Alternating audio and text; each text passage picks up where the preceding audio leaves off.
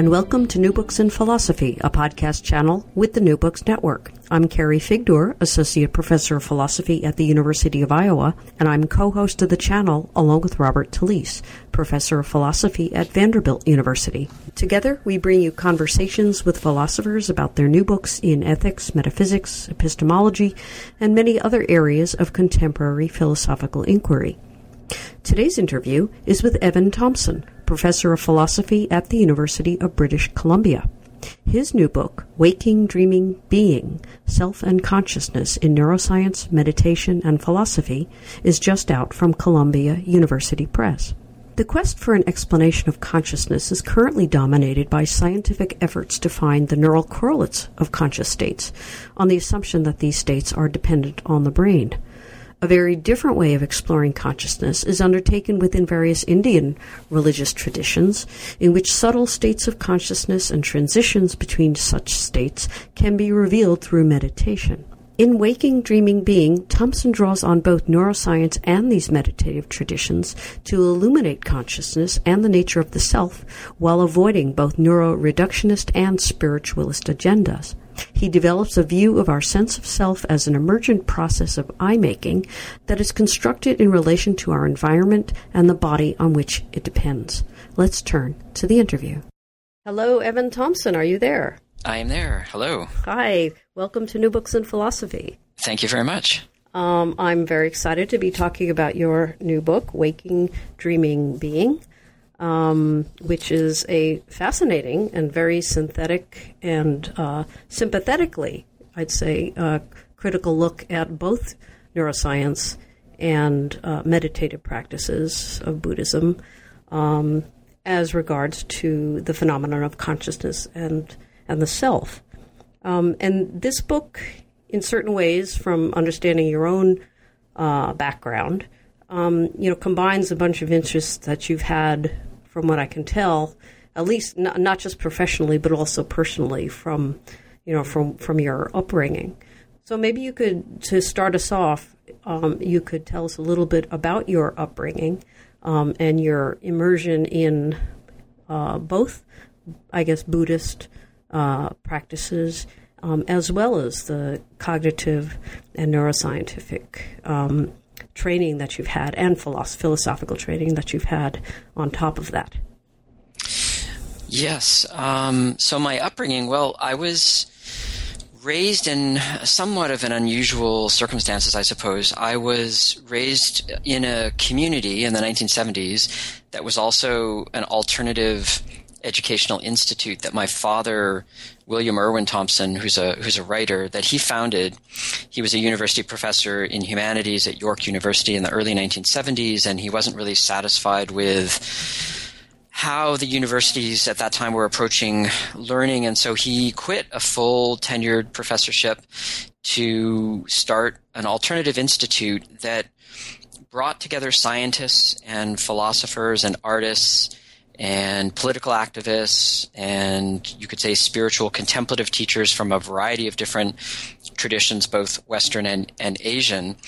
And in true 1970 style, it was run as a as a community or as a commune, you could say. So that was the context in which I in which I grew up. So I was exposed very early to a lot of different kinds of ideas intellectually and religiously and spiritually and and in a context where all of them were very much up for, I suppose you could say, debate and critical engagement with each other. It was also a context in which the community practiced meditation together um, from different contemplative backgrounds. So I was raised in a context where meditation was valued, and I, I learned different kinds of meditation when I was very young. And it was in that setting that I that I was first exposed to Buddhist philosophical ideas and and Indian philosophical ideas more generally. And as a result of that, partly, I decided to go, um, when I went away to college, I went to Amherst College in 1979. And when I, when I went away to Amherst, what I um, was really interested in studying was, was Asian philosophical tradition. So I, I majored in Asian studies. I studied Chinese language and Chinese history and literature mainly. I also had a strong interest in Chinese Buddhism and, and Taoism. And I studied Western philosophy along the way as well. And when I decided to go to graduate school, I faced a choice of, you know, whether do I go on in Asian studies? Do I go on in religion? Do I go on in philosophy? And it was really philosophy that I was mainly interested in. I was I was really interested in the philosophical approach to critical analysis and argumentation and ideas, but I had always been interested in it in a very cross-cultural way. So when I went into to philosophy for graduate school at University of Toronto, I focused primarily in, in Western philosophy and very quickly got drawn into philosophy of mind and cognitive science, but I kept my interest in Asian Asian philosophical traditions and also in Asian contemplative practices, Buddhist meditation and, and yoga and Tai Chi and things like that, I, I kept those interests all along. So it was natural for me to really always be thinking about them in some sort of inner conversation um, across these these different traditions. Even though I was really focusing on on Western philosophy and cognitive science, and then in graduate school, I had the opportunity to work with someone I had met at the Lindisfarne Association. That was the name of the of the institute that my father founded in the 1970s. He had brought a neuroscientist named Francisco Varela to one of the conferences that he had organized. And Francisco Varela was a very pioneering neuroscientist. He was also a very serious student of Buddhist philosophy and a Buddhist practitioner. He was from Chile originally and he became um, he lived with us as a scholar in residence. He became a very close family friend. He was he was kind of like an uncle older brother mentor to me. And when I was in graduate school and, and had started to work in cognitive science, that coincided very fortuitously with a moment when he was really interested in trying to write something together or write something about Buddhism and Buddhist philosophy and cognitive science, bringing them together from his own work, and he brought me over as a research assistant to work with him on that project because he knew that I had interest in all of these things. And out of that collaboration, eventually we wrote together a book, The Embodied Mind, mm-hmm. which was published in 1991, also with Eleanor Rosch, a psychologist at, at Berkeley. So these things have always been kind of intermixed for me. The the the Asian philosophy, Western philosophy and cognitive science, collaboration with neuroscientists. I I wrote my own dissertation on color vision and philosophy of perception, and Francisco Varela at that time in his in his lab in Paris was doing work on color vision. So I I really learned um, from being in the lab a lot about how scientists think about questions and how they um, how they proceed to set up experiments. I had no formal scientific training because I had been trained in the humanities as an undergraduate and in graduate school. So all of the science I, I learned along the way collaborating with, with neuroscientists, especially with, with Varela. Um, well, all of that, um, you know, really comes through in this book, which is also very integrative, and, and your comfort in these dis- different traditions really, really does come through. Um, so let me let me to get you know to start to get into the more of the details of the book itself. Um, I guess there's two uh, two very broad uh, foundational questions you might say that um, that might be helpful before we get into the details. One, you know, from the scientific side, and another um, from the you know from the Buddhist side. So from the from the scientific side, um, you use the terms you know consciousness, experience and awareness, right? Kind of throughout the book. Um, so, you know, at the beginning of the book, you say the central idea is that the self is an experiential process. It's enacted in processes of awareness, um, and it comes and goes depending on how aware we are. Um, and a lot of the book itself, of course, talks about consciousness, different kinds of conscious states, and transitions between such states. So the question on this side is just how do you see the relationships between the phenomena that we, you know, kind of try to pick out with the terms consciousness, experience, and awareness? Because, you know, different theories of consciousness say that they are different, right? That they're different things. Some of them identify them. So I just wanted to know from that perspective uh, what those different how how you see those different terms related, um, and then from the sort of Buddhist traditional side, for people who are not so well acquainted with uh, with Buddhist traditions, if you could give uh, those people an idea of you know what are the general features of that tradition that you draw on in in this work. Mm-hmm. Okay, so um, so if we start with the terms consciousness and awareness, experience. Um, of course, these terms can be used in, in all sorts of different ways, and there's not necessarily any one, any one right way to, to, to use them. The way that I use the terms in the book is coming from a particular model that you could describe, one could describe as a, a pan Indian philosophical model. That is, it, it's we find it in Buddhism, but we also find it in other Indian philosophical traditions that would disagree with Buddhism over over various things, including exactly how to precisely specify these three things that I'm going to mention. But just in general terms, the model, the threefold model, would be to distinguish between awareness itself, which would would be distinguished from the particular contents of awareness that would be present in any given um, moment. So, if we're awake, the contents of awareness are largely perceptual. Uh, they're also cognitive. If we mind wander and you know start thinking about something, we start remembering something. Um, if we start to fall asleep, the contents change. We experience you know sleep onset images. If we dream, again the contents are different but the phenomenon of, of awareness is is present. So we can distinguish awareness versus whatever the object or content of awareness is in any particular moment or in any particular transitory state.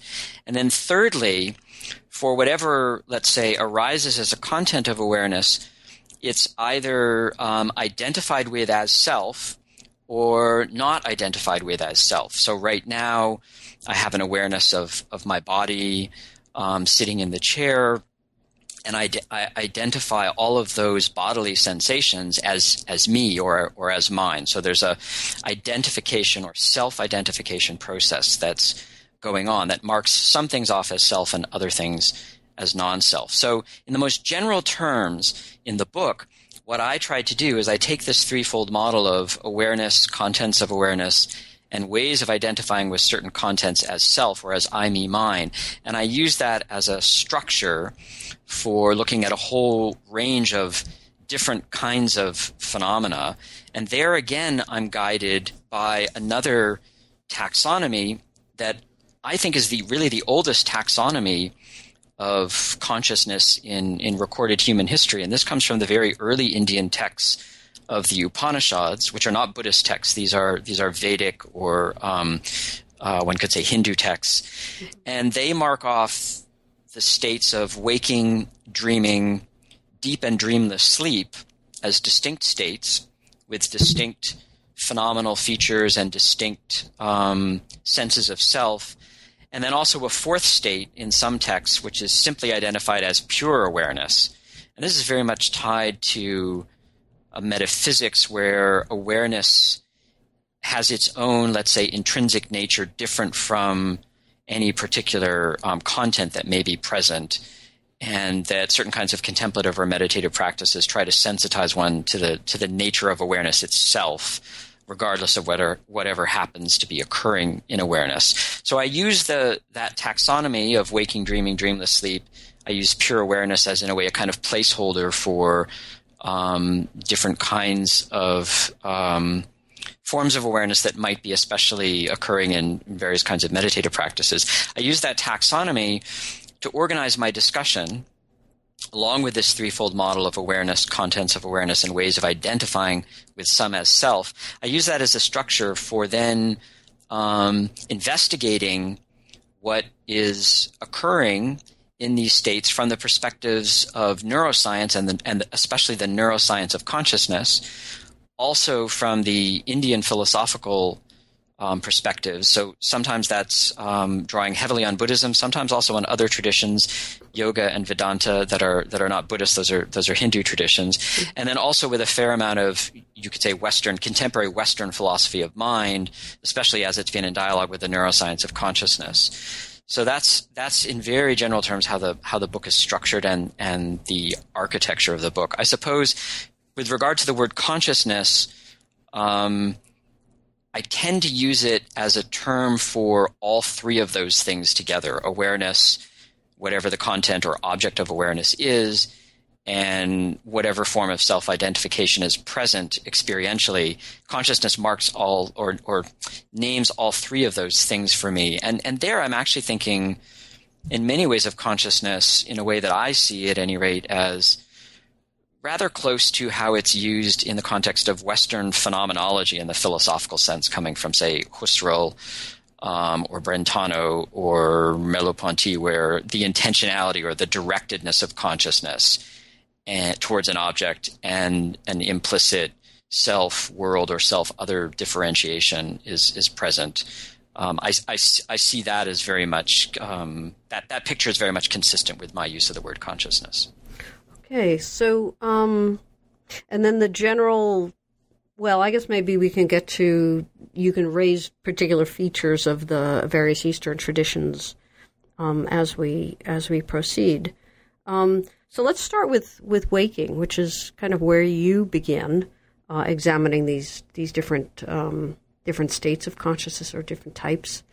Um, so, what is waking and uh, pure awareness? I mean, how do you uh, what could introduce to us our, your discussion of of mm-hmm. that particular state of consciousness from the science from the Western and Eastern or neuroscience versus uh, Buddhist and or Hindu perspectives. All right. So waking is uh, a state in which um, perceptual engagement with the environment is um, strongly present, and in which attention is typically moving from one thing to another. So, you know, in the case of, say, visual perception, we know that visual attention shifts with eye movements as as you're as you're um, you know looking about at, at different things, either if you're you know sitting or if you're if you're moving.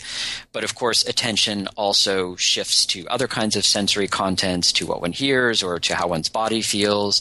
So it's a field.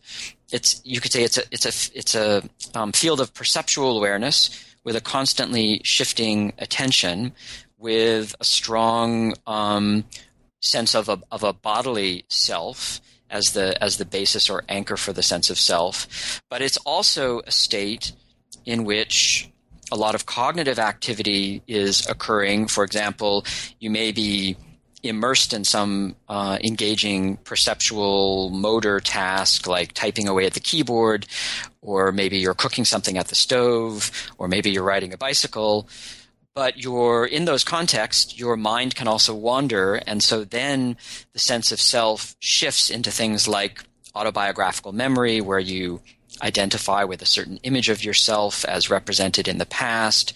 You identify past experiences as you remember them as yours as belonging to yourself that that feels as if it's the same self that's engaged in whatever you're doing now.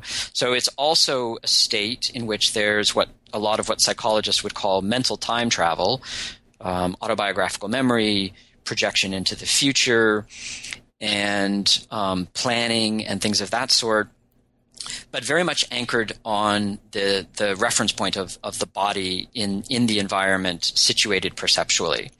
So that would those would be the features of of waking. And so in the book, I focus a lot on perceptual experience and what neuroscience tells us about how attention functions in perception, um, particularly that it moves um, discretely from one thing to the next, that it that it that it jumps, that it, it typically is in that sense unstable, moving around from from one thing to another, and, and that can be studied in various precise ways, especially um, there's been a lot of work on that in the context of, of visual attention and, and visual perception. Um, and I also look at it from the point of view of um, Buddhist philosophical theories of perception that I relate to to the neuroscience findings. Maybe we, you know we might want to talk about that in a minute. That's somewhat of a of a separate discussion, I suppose.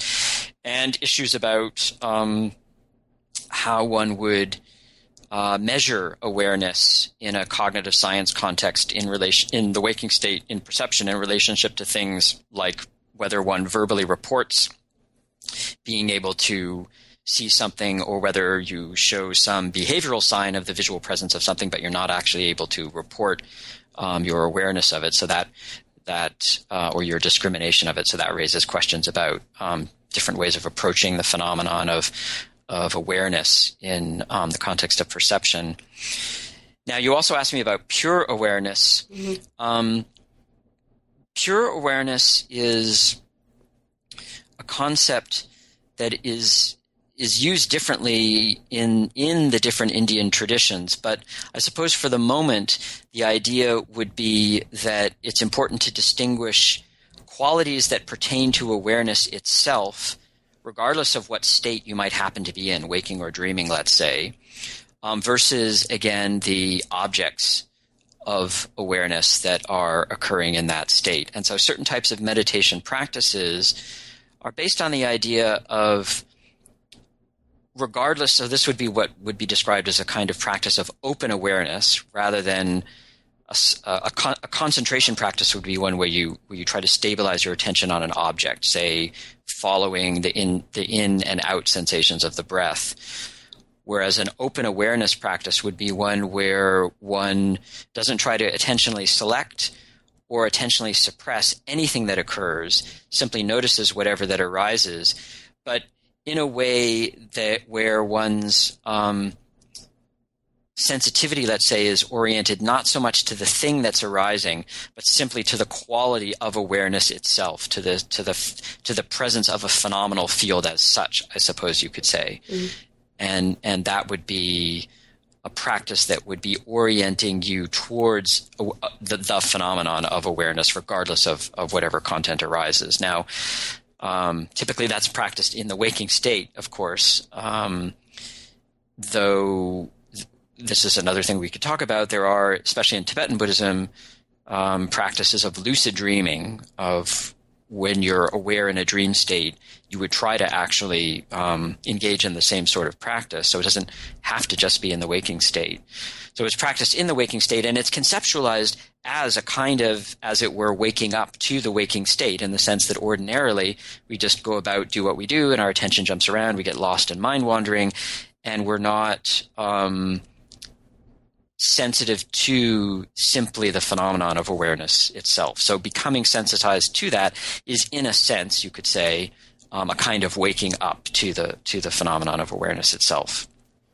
Okay, so you you you mentioned lucid dreaming, and um, uh, there are a couple chapters on on the phenomenon of of dreaming, um, as well as uh, a good critical look at the phenomenon of, of so-called lucid dreaming, um, which I mean, as uh, I understand from what little I know about it, um, uh, it has has been at least somewhat controversial whether there is such a thing as, as lucid dreaming or whether it's really just uh, not really uh, it, it's not really sleeping at all. It's not where at least it does not occur in sleeping. Um, so um, just to continue from the waking to the to the dreaming part, um, maybe you could say about uh, tell us about how you um, uh, how you analyze dreaming, um, you know, consciousness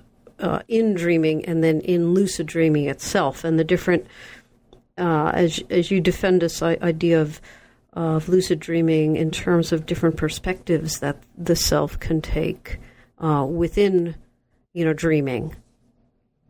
Okay, so I distinguish under the heading of dreaming. I distinguish three distinct phenomena, let's call them. So one is what's called the hypnagogic state. So hypnagogic literally means leading into sleep. And it's the state, the sleep onset state where um, it's, a, it's a kind of liminal transitional state from waking into sleep. So in this state, you close your eyes, you become relaxed. Um, often spontaneous images will form. You'll hear sounds that you're not sure whether they there really were sounds that occurred in, in, in the room or whether they're sounds that in some sense you're imagining. So there are these these let's say spontaneously generated sensory image type of contents, um, often there are there are thoughts that have a kind of meaning or coherence, but then if you were to wake up, it would the thought might seem strange. So there's a kind of um, let's just say very generally spontaneous mentation that's occurring, and one of the features of this state is that there's it's an absorbed state in which the strong that say difference between a bodily self and an outer world really starts to dissolve. There's a kind of absorption in the image or in the sound. There's a, to use a kind of psychoanalytic language that some researchers have used, there's a kind of dissolution of ego boundaries. But unlike when you dream, there's usually not the sense of being immersed in a, in a world. There's it's it's more you could say absorbed and and spectator like. It's as if you know the visual awareness has this kind of screen phenomenon, but there's a there's a there's a dissolution of this self other structure with the with the absorption. So that those are features that are characteristic of sleep onset. We know that certain kinds of um, electrophysiological brain rhythms uh, mark this state as you go from from waking into sleep. Then I distinguish that from dreaming in a more, um, let's say, full blown sense, where there is a sense of immersion in a world that is in something that has spatial and, and temporal dimensions, and in which there is usually a strong sense of self, either in a in a first person perspective where you're immersed in the dream world you're you're seeing the dream world through your own dream eyes as it were.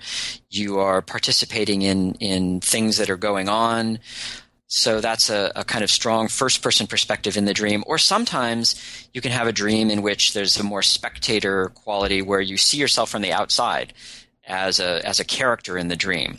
We know that these two kinds of structures of let's call it seeing the dream from within and seeing yourself from without that this is also the structure of autobiographical memory. So if you ask someone to recall an event from the past, they may recall it from within as if they were in some sense reliving the event or they may see themselves from outside and of course, presumably they didn't live the event originally from an outside perspective.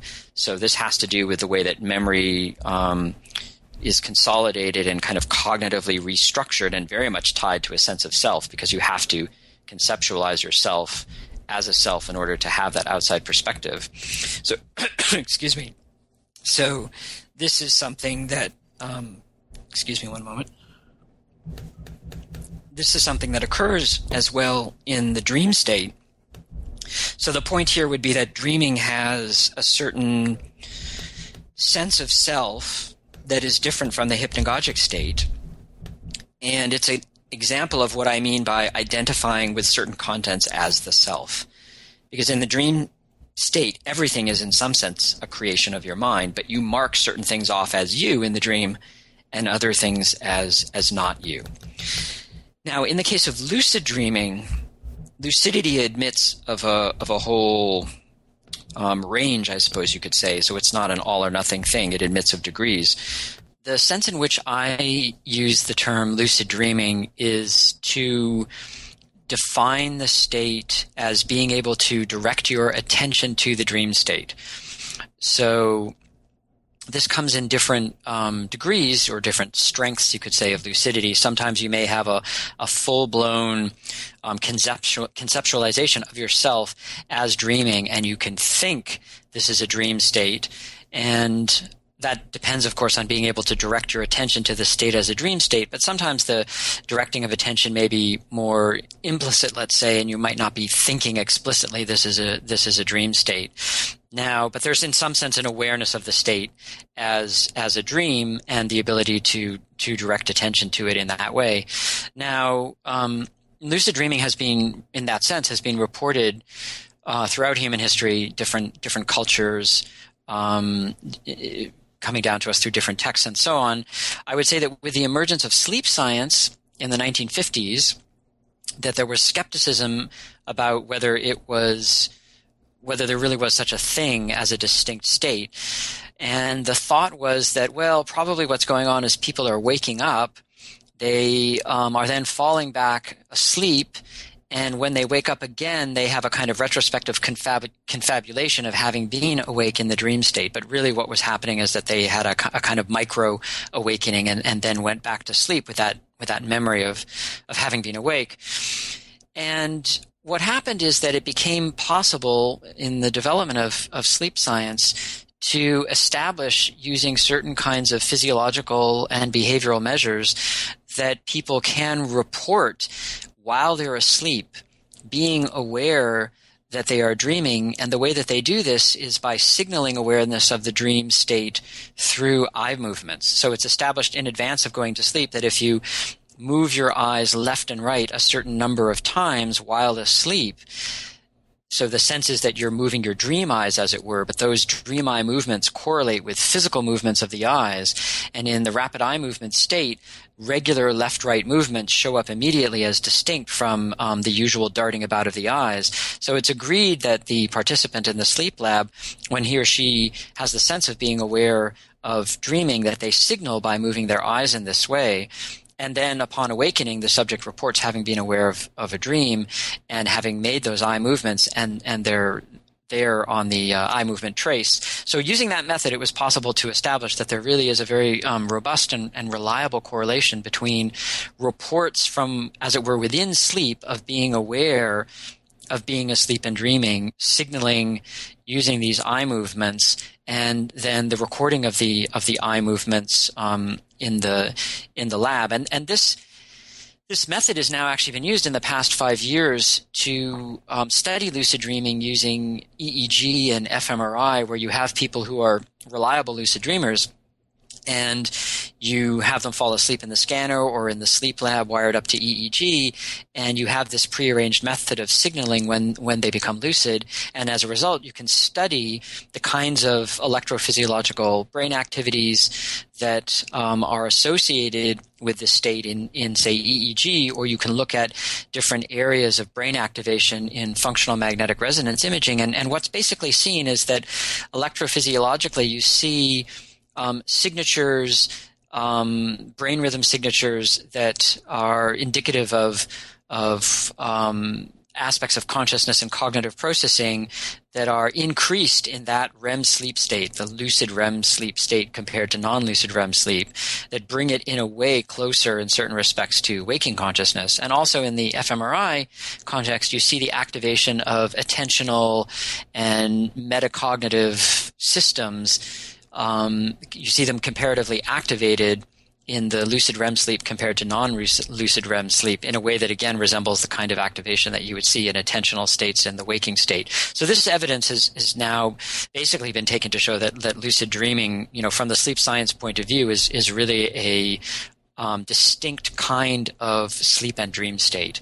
And it's phenomenologically interesting in relationship to the sense of self. That is how we experience the self. And that in a non-lucid dream, you're you're immersed in the dream world, and you experience that from within, perhaps from a first-person perspective, or maybe you, maybe you see yourself from the outside as a as a figure in the dream.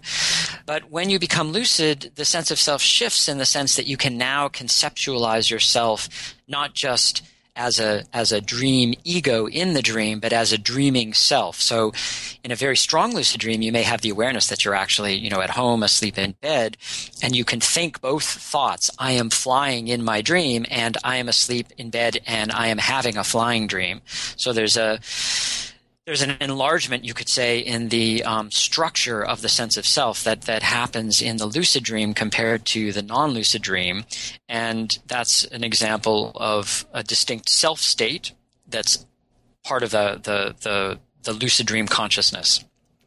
Okay, so um, let, let me ask now. So we've got wake wakefulness, right? And we've got various, you know, different different sorts of experiences going on within within sleep. It's not just you know either dreaming or being awake. And then you suggest you have a very interesting um, uh, perspective on the relationship between them, where you suggest that um, waking or wakefulness is uh, is dreaming with sensory motor constraints, uh, whereas dreaming is perceiving without sensory motor constraints. So, can you say something about the relationship between uh, wakefulness and and then the various dreaming mm-hmm. states? So, w- the basic idea here is that um, there's always because the brain is a, a, a complex self-organizing system with its own ongoing self-generated activity and that this is happening all the time that there's always spontaneous cognition and spontaneous mentation that's that's going on. So in the waking state that you know takes the form of fantasy and daydreaming and and mind wandering and then bringing your back to what you're doing and and focusing on what you're doing and then having the mind wander again and daydream. In in day in in dreaming the um the the coupling of that to the uh, perceptual environment is is decreased. So of course it's still a sensory state in that there's still all this interoceptive sensation that's coming from the body, but you are um, less directly uh, engaged in the form of perception and action with the outer world than you are in the waking state. So in the dream state, that spontaneous mentation um, is is arising in a way that's that's that's less uh, constrained by sensory motor activity uh, of the sort in the waking state. And I think of that as I, I, describe the dream state in general as a kind of state of spontaneous imagination. So I, I disagree with theorists who describe it as a, as a kind of sham perceptual state or a hallucinatory state. I think of it as a, as a imaginative state, a state of, of imagination or imaging. And in the waking state, that's always going on as well. There's always a, a generation of spontaneous uh, imaginative activity in the form, for example, of mind wandering and daydreaming, um, but it's it's constrained or it's uh, in a in a richer dialogue with perception and action than is possible in, in the dream state. So the waking state, in its fullest sense, is a is a is a perceptual state that is, you could say, shaping and shaped by imagination, whereas the dream state is an imaginative state that is less directly shaped by that by that kind of perception. So, um, I mean, this raises the question about you know what what it's for. Um, I mean, there is a, a, question: what is sleep for? That that sleep scientists, I don't know if they they've answered it yet, but that's been a big question. Mm-hmm. Um, and it's it's pretty easy to see from an evolutionary perspective why we would want to have uh, the sensory motor inputs that we have when when we're awake, right? Uh, constraining our imagination. You know that makes perfect sense. Um, so what what is dreaming for? You know, what is that unconstrained perceiving or spontaneous imagination? What would be um, what would be why would we have that? Well, I the way that I like to look at that is not so much to say to suppose that dreaming has a specific, let's say, biological function. Um, I mean, perhaps it does, and and you know we might determine that someday. But I'm inclined to think more that w- what's going on is because of the kind of architecture that we have for our brain that makes mental time travel possible where you can project yourself into the past and into the future. And that of course is is that requires imagination or that is a form of imagination. That because we have a brain that that does this and we have an autobiographical sense of self that activity is always going on. And the dream state is just a particular form that it takes. So i'm inclined to think that really what's what needs to be determined is, you know, how is it that we come to have as a result of the kinds of brains and bodies and social lives that we have? How is it we come to have the, this, this kind of mental time travel and sense of self? And then given that the brain is always active um, cognitively. Even in, in sleep, we know that there's learning and memory consolidation. That dreaming is just a particular um, form that that that that takes and it may have you know it might not be that there's anything that dreaming is is for in a in a specific um, functional uh, sense it may just be a reflection of this um, way that the brain is, let's say, organized for imagination. That might be a better way to put it. Is, is mm-hmm. I think of our brains as organized to be, you know, imaginative systems, and, and dreaming is just a is just a variation on that. Now, that's not to say that dreaming um, is just an epiphenomenal froth on the waves. Um, it, it is a it is a, a, a, robust imaginative state, and as all imaginative states, you know, it's meaningful, and people can um, you know explore it for personal meaning, and it reflects their ongoing you know personal concerns and, and, and things of that sort. So I see it as a reflection of imaginative meaning making. That that might be the best way to put it. Okay. Um, so let me let me ask about um, this, the relationship between these these conscious or experiential states, whether waking or dreaming, and self, because the um, you know you start the book by saying the central idea of the book is it's about the self, and the self is an experiential process, um, which which seems to identify the self with all these various states of consciousness um, or experience or awareness. Um, could you say a little bit more about about that identification, mm-hmm. or at least what appears to be an ident- identification? Yeah. So this goes back to the to the framework, the basic kind of organizing framework for the book, where I distinguish awareness, contents of awareness, and identification with with certain contents as self, or or we could just simply say awareness, contents of awareness, and the sense of self. And most of the time when I'm talking about the self in the book, I'm really talking about the sense of self, the, the self as experiential. And I'm talking about, you know, what in psychoanalytic terms would be called self states, states where there is um, some identification with something as I or, or me or mine that, you know, implicitly um, is marked off against something that, that, that isn't I or, or me or mine. And the main journey of the book is to look at how those self states um, or identification processes, how they shift across these different modes of consciousness and, and how they are um, constructed, I suppose you could say, through um, cognitive processes and, and conscious awareness. Now, at the at the end of the book, when I when I really turn to the self as a as a topic in its own right, um, there I develop an account in which the self is very much a bodily self and that there are bodily uh, processes of of life regulation from the cellular level up through the way that the nervous system is is organized that are the um, that are the basis, the architectural basis, you could say, for the experiential sense of self. So, in the context of that chapter, self is really referring um, to, you could say, um, things that are under constant construction in in the body and mind. And I, I, think of that of the self as a kind of ongoing enacted or constructive process of what I call I making. And some of that construction is happening, let's say, psychologically or mentally, and some of it is happening biologically and and and physiologically, just in terms of how cells and and the nervous system function. Um, okay, so uh, well, maybe we can go a little more detail into into those aspects. Um, uh, because you, you mentioned various processes within this construction of the self.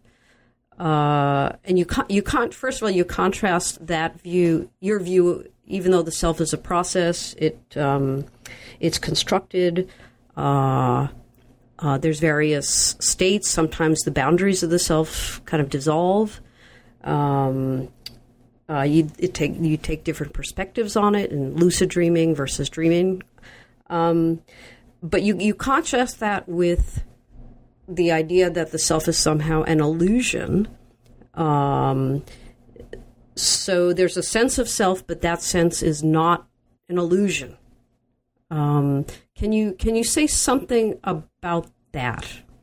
Yeah. So there in in that chapter, I'm I'm contrasting with my my view with a view that I call um, neuro nihilism. So this is the view, and in in my mind, Thomas Metzinger is is uh, yeah. You know, a principal exponent of, of, of this view. And in some ways, the view is close to mine, and in other ways, I see some real differences. So, I mean, the view basically says that the self, or the sense of self, is an illusion created by the brain in order to organize its own activity in, in certain ways.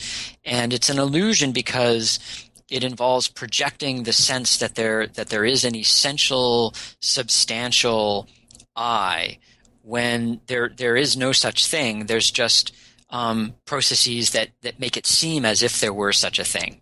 Now, there's a sense in which I agree with that. I don't think there is an essential, substantial I, that there is a, a self that is a distinct that has a distinct essence and that it's wholly present from one moment to the next in such a way that you know ensures personal identity. Um, and I do think that sometimes it can feel as if there as if there is, um, but I think that at a deeper level of description, what's really going on is that there's a, a process of construction that involves a system through its own activity specifying itself as a coherent system in relationship to the environment. And so this is what I use the term self specifying to mean.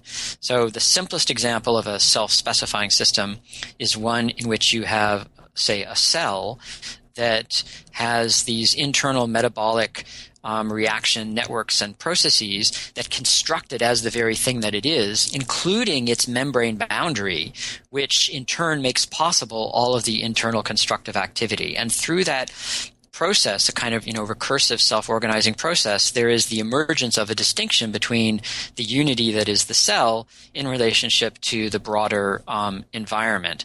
So that's an example of what I mean by self-specifying in the way that, in the sense that the processes specify themselves as having a unity, um, not that they specify a self that's different from the from the system. And so what I do is I take that idea of self-specification I describe it at that basic biological level. Then I describe how, how the nervous system is also in perception and action organized that way, in that if, for example, you are following the the the uh, path of the flight of birds across the sky, there is a process in which the nervous system marks the difference between stimulation that's caused by your eye movements versus stimulation that's caused by events in the outer world and it it marks this difference in in a way that involves precisely this kind of self specification. Certain kind of processes are marked off as self generated, and others as externally generated, so that a self world distinction is enacted. You could say through the architecture of the nervous system in in perception and action.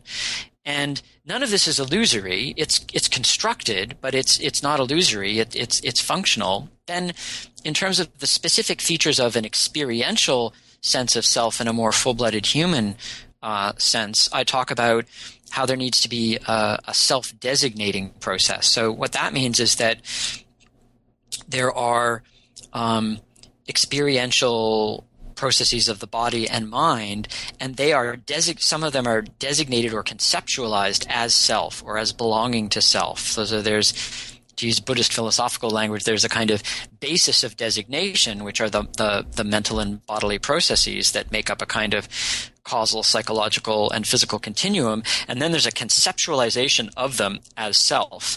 And that conceptualization is constructed, but it's um, functional and it's I think um, you you would say it's illusory only if you thought that what a self really truly at the end of the day had to be was a kind of substance or some inner pearl essence. And if, if you think that, which is kind of an extreme view, then you're mm-hmm. going to veer to the other extreme and say, well, there is no such thing, so the self is just an illusion.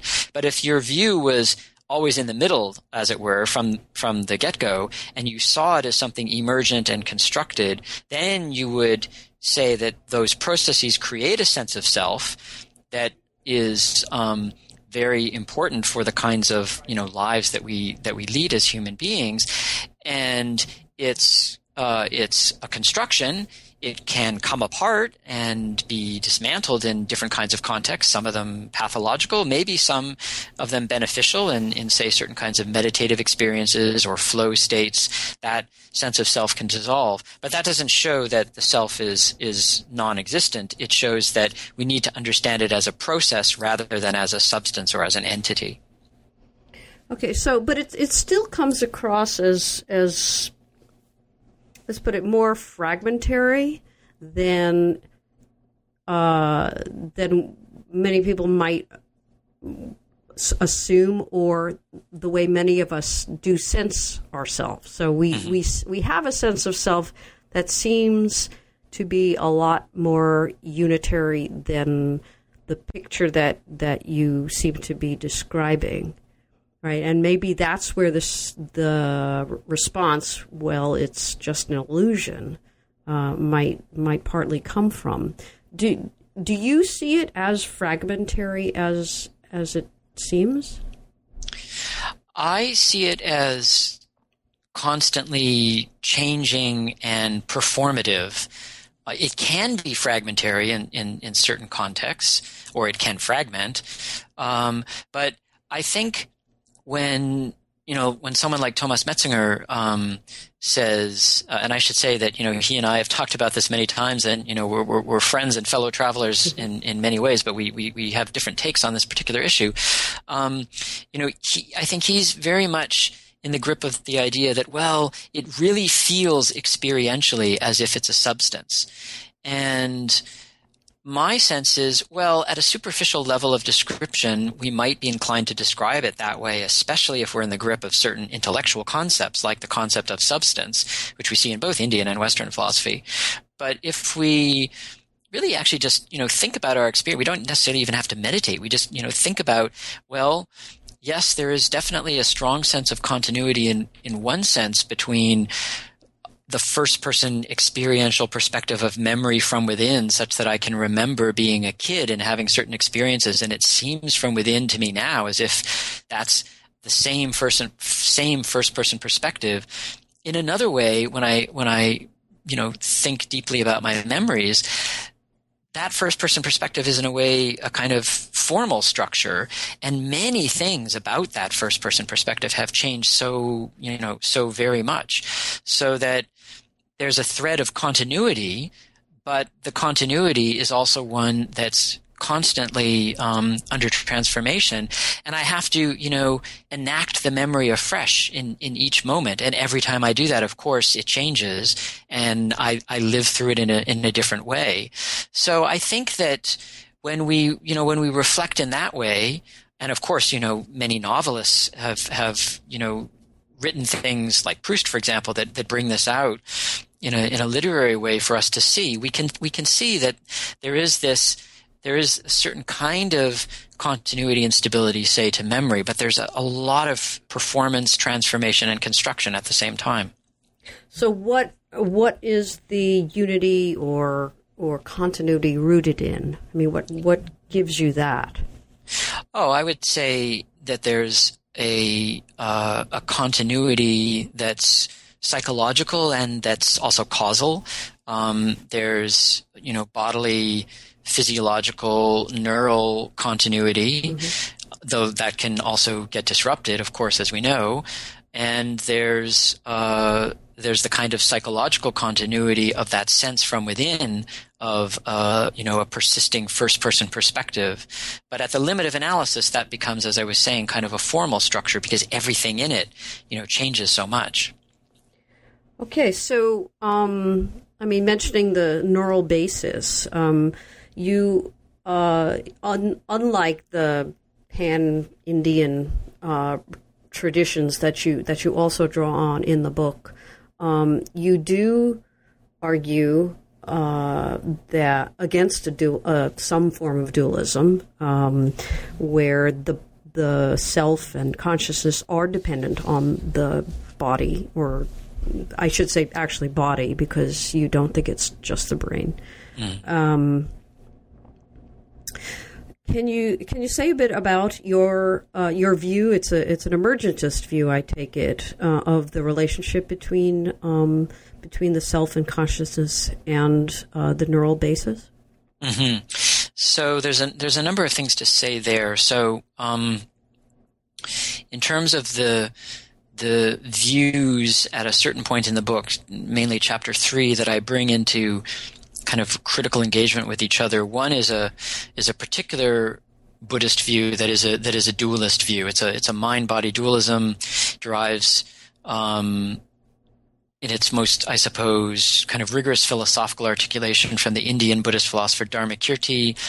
it's um, very much the view that informs the education of the Dalai Lama and the perspective from which he tends to speak when he's engaging with Western science and philosophy of mind. And it's a it's a mind body dualism, but it's not a substance dualism. It's an event or process dualism. So there are mental events that have their own distinct nature, and physical events that have their distinct nature. And physical events are not sufficient to generate or produce mental events, but they can enter into mutually conditioning relationships. Now, in the in the book, I I, I criticize that view, and I argue that um, conceptually and empirically, there's very good reason to think that uh, consciousness does not have that s- distinct um, self-standing nature, and that it's contingent and dependent on on embodiment, let's say, for the to put it in the most general way, um, and that goes along with me for emergentism in the sense that I think that the increasing um, cognitive complexity of consciousness that we see, say, in in evolution and and um, phylogeny and biological life, is dependent on the increasing complexity of the organism and the nervous system.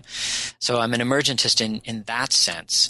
Um, but I'm not a reductive physicalist in the sense that um, I think that to really understand how consciousness is a natural phenomenon in a way that would definitely rule out certain versions of Buddhism, that we would really need to reconceptualize our understanding of what it is for a process to be a natural one or what it is for something to be physical. Because the the way that we um, conceptualize the physical is such that it by definition excludes the mental at it, it, something is fundamentally to say something is fundamentally physical is um, at, at, at the most you know basic level of reduction is supposed to imply that it's that it's not mental mm-hmm. and if something is essentially um, subjective or or mental um, in the sense of having some subjective or phenomenal character. That's not supposed to conceptually entail anything um, about the physical. So I think that as long as we're operating with those kinds of concepts, um, there's there's always going to be a, a conceptual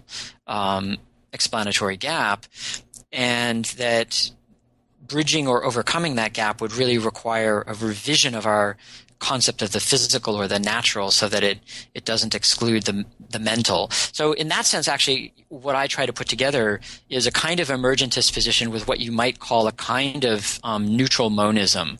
Um, the idea that the mental and the physical are not the fundamental categories, they're aspects of something that um, is deeper than that than that conceptualization. I'm, I'm, you know, I'm very attracted to that idea. Not necessarily the specific features of any one neutral monist in Western philosophy, but that, but that general, the general shape of, of that idea is something that I find very attractive. So I see that as not emergentism in the usual physicalist sense, though I think it's compatible with the kind of emergentism um, that I was that I was just speaking about. Okay, so we're. Um I think I have time for maybe one more question. And so there was something interesting that that you note at the you know towards the very end of the book. I think in the last chapter um, about wandering minds. You you mentioned it or you mentioned it here earlier. Um, but one of the things that really struck me was the idea of a wandering mind uh, as an unhappy mind. Mm. Um, which you know phenomenologically, I you know that does seem to to be true uh, at least sometimes. But I was just wondering if you might say a little bit more on why wa- mind wandering would have such a negative valence. I mean, what that's a bit, yeah. a bit of a speculative question, but right. it, it is kind of interesting to wonder why. Yeah, so I uh, there I'm I'm actually quoting a study um, that was done at Harvard by by Dan Dan Gilbert and others. If I were writing that chapter today, I would actually back off of um, endorsing um, that, that that study in quite the way that I appear to do, in the sense that mind wandering can can certainly be associated with negative affect. There are there are psychological studies that show this. Often because you, we when we mind wander, we ruminate and we get drawn to um, concerns that um, you know that are indicative of you know things that were uh, that are problems in our lives or that we're un, that we're unhappy about. So so and the you know the sort of extreme of that is depressive rumination. So that can certainly happen, but we also know that mind wandering um, is associated with creativity, facilitates creativity, it facilitates insight. So I wouldn't want to overstate the association between mind mm-hmm. wandering and um, and unhappiness. It's really, I, I, would say, it's getting stuck in rumination or attached to valenced images of self um, uh-huh. that that make us unhappy. Because mind wandering is typically, you know, when you mind wander, you think about yourself, you project yourself back into the past or into the future, and that can be very negatively valenced. Um, but it doesn't necessarily have to be. Okay. Um, well, let me just uh, before we before we end, uh, I wanted to ask about what your next project will be. Uh, are you continuing some of the work that you've started in this book, or are you turning to something else? I am a little bit in between things, but I'm I'm drawn towards the idea of working on the basis of the chapter on dying and death in, in Waking Dreaming Being and elaborating or developing some of the ideas that are sketched in that chapter in a way that really um, deals or encounters um, the philosophy of death in a much more sustained, substantive way. And what, what attracts me there is the idea of recovering something in philosophy that you know that was very present in philosophy in the ancient world, which was the idea that philosophy was was a preparation for for dying, and was um, a practice that would that would give one the tools you could say for understanding one's nature as a mortal being and that one will eventually face death and that you know all of us will face that. And that was very present in, in ancient philosophy in, in india and in um, and in Greece and in and in Rome and in China. And modern philosophy, I think, has has lost that sensibility. We've you know we've gained a tremendous amount of of of um, depth and development in philosophy, often that goes along with a you know a technical expertise in in analysis, whether in logic or philosophy of language or metaphysics. And I you know I think that's all that's all to the good. But I I would like to recover this philosophical sensibility that's that's really oriented towards uh, a meditation on, on dying and, and death. And this is, of course, very central to contemplative practices, to um, to meditation and the contemplative way of life in the Indian traditions, and also also uh, of course in the West in the form of of what Pierre Hadot calls spiritual exercises. So this is something that I um, that I'm thinking about. I haven't yet uh, really pursued it in a way where it's you know it's taken form in writing or structure yet, but it's it's a direction I think I'm I'm uh, I'm inclined to go in. Great, great. So well, I look forward to to reading that work. But for now, I think uh, we have run out of time. Um, so I just want to thank you for, for taking the time to talk with us. Well, thanks very much. It's it's been a pleasure talking with you. Okay. Bye bye. Bye bye. You've been listening to my interview with Evan Thompson, professor of philosophy at the University of British Columbia. We've been talking about his new book, Waking Dreaming Being Self and Consciousness in Neuroscience, Meditation, and Philosophy. I'm Carrie Figdor. This is New Books in Philosophy. I hope you enjoyed the podcast, and thank you for listening.